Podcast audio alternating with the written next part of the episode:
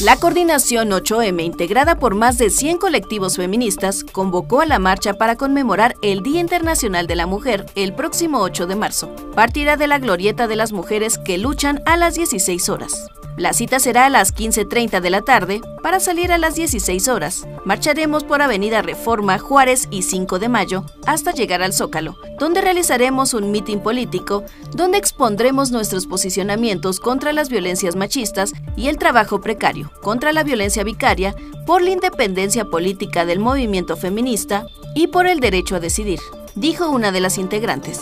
En conferencia de prensa en la Glorieta de las Mujeres que Luchan, las convocantes señalaron que familiares de víctimas de feminicidio, desaparición y sobrevivientes encabezarán los contingentes. Después marcharán mujeres con infancias indígenas, colectivos de la diversidad sexual, mujeres con discapacidad, contingentes mixtos, estudiantes universitarios, organizaciones sindicales y sociedad civil. Aseguran que no se discriminará a nadie por ideología y esto incluye a las mujeres de pensamiento anarquista. Sigue escuchando información útil en UNO TV.